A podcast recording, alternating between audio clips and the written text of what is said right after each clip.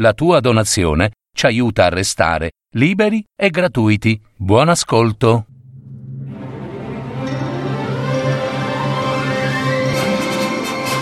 Fiabe, favole, racconti, leggende. Adattamento e messa in voce di Gaetano Marino. w w w punto parole di storie punto net.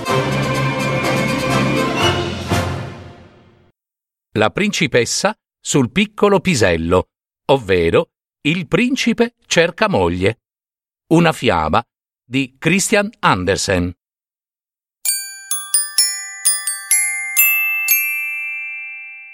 C'era una volta, in un paese lontano, lontano, un principe ricchissimo. Egli era unico figlio, amato e stimato dai sudditi del regno. I suoi modi e la sua educazione erano sempre stati degni di un grande principe, seppure non rinunciasse mai a feste e ricevimenti. Era un principe davvero a modo e sempre cordiale e gentile con tutti, tant'è che in tanti nobili e aristocratici desideravano invitarlo alle feste e alle battute di caccia. Dopo aver trascorso la giovinezza in piena allegria e spensieratezza modesta, per il principe giunse il tempo di fare il grande passo: prendere moglie, un momento assai importante per un erede al trono, come per tutti d'altronde.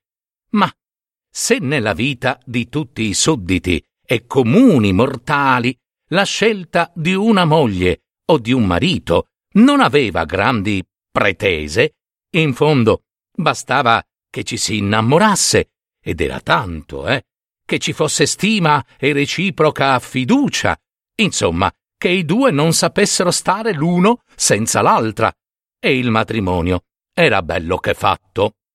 Ma la moglie di un principe, futura principessa regale, doveva essere una vera aristocratica e sensibile principessa, oltre che originaria di una grande e stimata stirpe. La madre regina del principe, saggia e previdente, come tutte le mamme d'altronde, invitò in ogni modo il proprio figliuolo a non cercare la futura principessa esclusivamente nel loro regno. Occorreva infatti viaggiare in altri luoghi e per il mondo, perché ciò avrebbe dato al principe sicuramente una possibilità in più per trovare la fanciulla da sposare, un'anima gemella fine e sensibile, proprio come avrebbe dovuto essere una vera principessa. Il principe, che era un ragazzo ben educato ed ubbidiente, ascoltò il suggerimento della madre regina e si mise in viaggio per il mondo, alla ricerca di una vera principessa degna del suo reame. Ma, ahimè, trascorsero ben due anni di viaggi in giro per il mondo e il principe non riusciva a trovare una vera principessa da sposare. Certo, il mondo era pieno di principesse e i castelli sparsi al mondo offrivano una varia scelta di fanciulle, figlie di re, ma non erano all'altezza delle pretese del principe. Nessuna soddisfaceva i suoi bisogni. Sempre ci stava qualche cosa che non lo convinceva. C'era qualche dettaglio al quale mancava quel non so che. Certo, erano belle, davvero, eh, erano principesse, alte e slanciate, ma a qualcuna mancava il saper vestire con eleganza.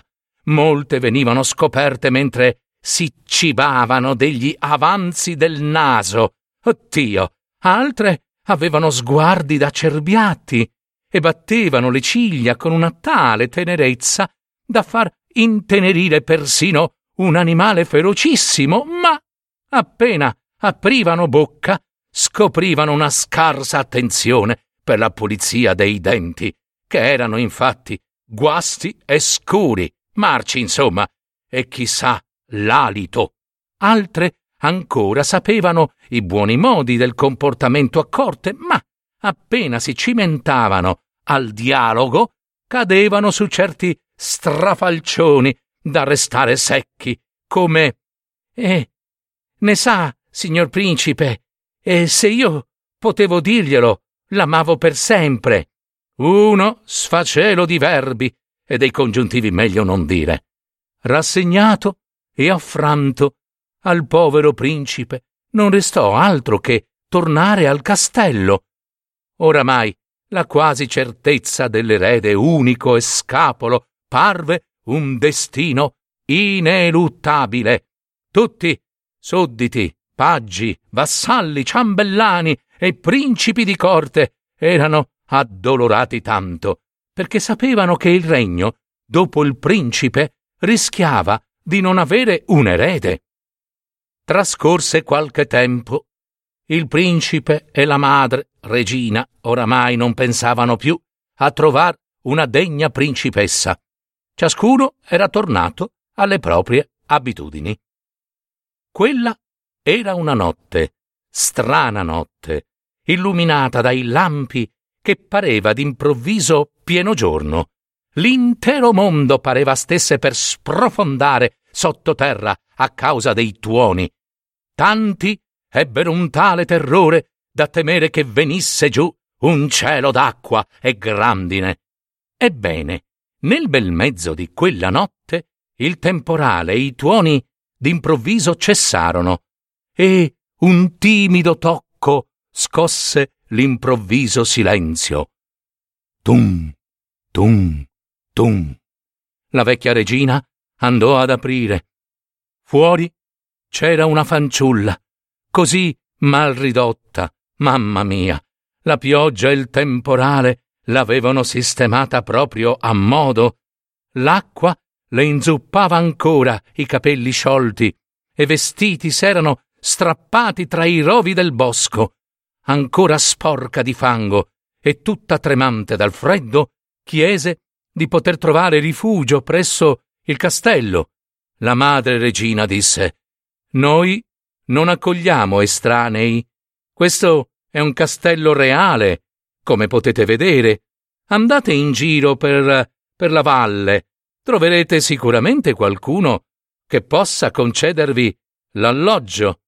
«Ma io non posso dormire in una locanda», rispose timida la fanciulla.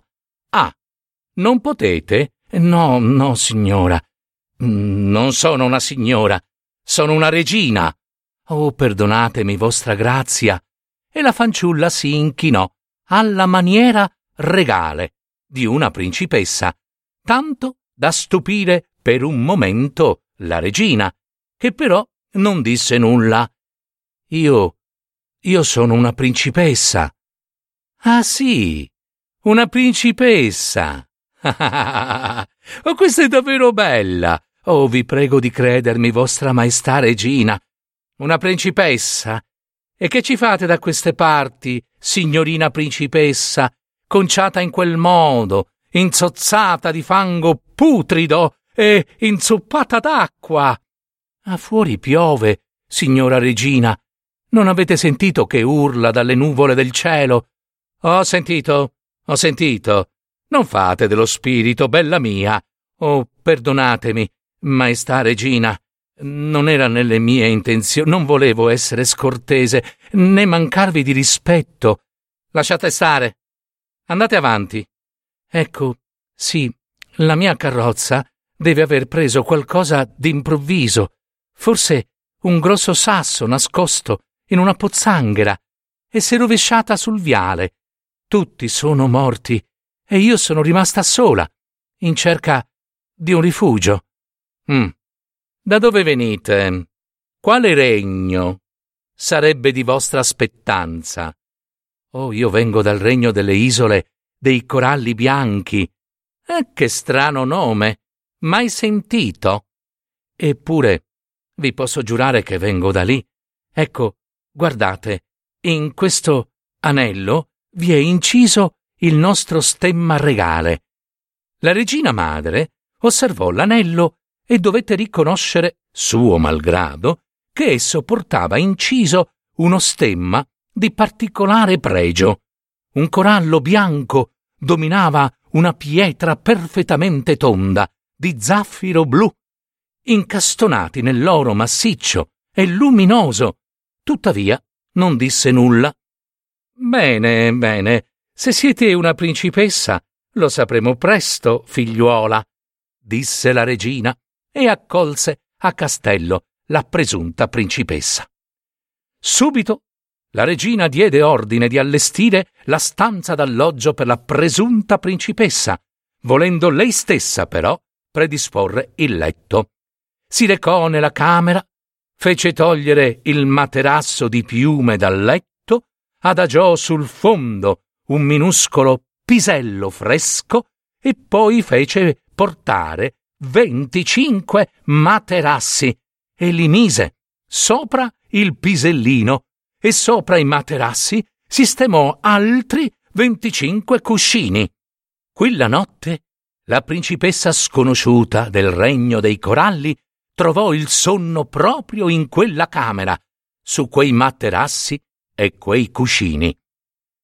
Venne il giorno e bussarono alla porta della camera della presunta principessa, la quale fu invitata nella sala reale per far colazione.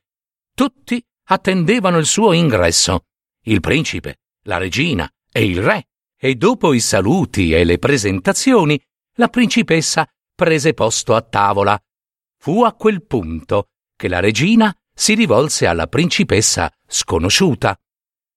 Ditemi, principessa delle isole dei coralli bianchi, come avete passato la notte? Oh, bene, vostra grazia. Bene? Avete detto bene? Subito un ghigno di disapprovazione e di conferma si disegnò sul viso della regina. Ma ne siete davvero sicura, principessa? Oh, bene, sì, sì, bene. Sebbene io, ecco. La principessa strofinò il palmo della mano sul fianco, come volesse farvi una carezza di sollievo. Sebbene, incalzò la regina. Oh, so che appare grande maleducazione lamentarsi di un generoso dono appena ricevuto, come l'avermi ospitato questa notte per darmi rifugio. Perché? Che avete da lamentarvi? Oh, ma nulla, maestà. No, no, è che non so, ma... Su, su, dite, dite, vi concediamo massima libertà. Ecco, perdonatemi, questa notte, non so, ma ho, ho, ho dormito, sì, ho, ho dormito, certo, ma ho dormito malissimo, ecco, non ho proprio chiuso occhio per tutta la notte. Perdonate la sfrontatezza ancora, ma non capisco cosa potesse starci nel letto. Ecco, era, era come se fossi sdraiata su qualcosa che pungesse, un, un fastidio terribile e doloroso, e, e mi sono fatta pure un enorme livido. Qui è, è stato è stato terribile, perdonatemi. La principessa sconosciuta sentì un profondo imbarazzo e chinò il capo per la vergogna, ma tutti fecero un grande applauso e capirono che era una principessa vera. Perché? Perché aveva sentito quel pisellino fresco attraverso venticinque materassi e venticinque grossi cuscini di piume. Solo una principessa di tale fine portamento poteva avere una pelle così tanto sensibile, no? E fu così che il principe chiese alla principessa di poterla sposare, convinto finalmente di aver incontrato una vera principessa. La principessa accettò, e dopo qualche giorno furono celebrate le nozze. E il pisellino fresco che fine fece? Oh beh, il pisellino fu fatto essiccare e imbalsamare con cura, tanto che furono chiamati dall'Egitto degli esperti imbalsamatori. Venne quindi rinchiuso in un vaso d'ambra, per poi essere esposto in un museo reale. Ed è ancora lì, protetto da spessi cristalli solidi, perché nessuno possa rubarlo, e lo si può vedere ancora, in bella mostra.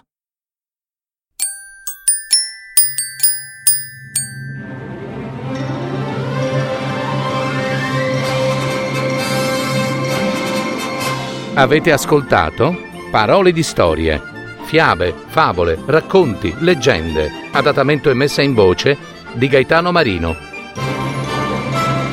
w w w punto parole di storie punto net